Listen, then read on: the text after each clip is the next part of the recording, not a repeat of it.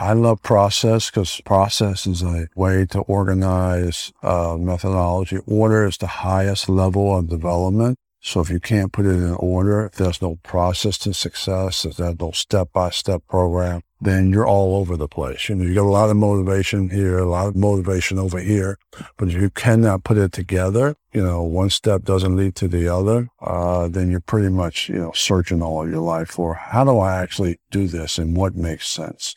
So I try to put this into a step-by-step process so people understand this is the first step. Got to know who you are. You got to have your passion. Got to have a vision.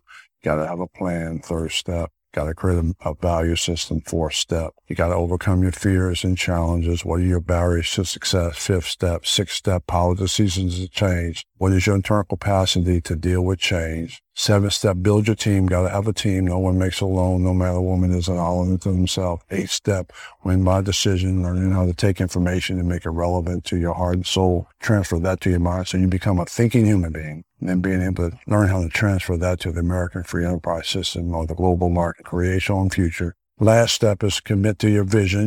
You got to make a commitment. You got to organize your lifestyle around all the things I just talked about to create empowerment for self. And then you give to the world based on organizing your own life. Then you're able to build, create, design your own future and develop a process of continuous improvement so you're better today than you were yesterday. That's the value. The value that you give yourself is the value the world gives you. The world sees you as you see yourself that was so helpful. Is that the process of success is the same for everybody.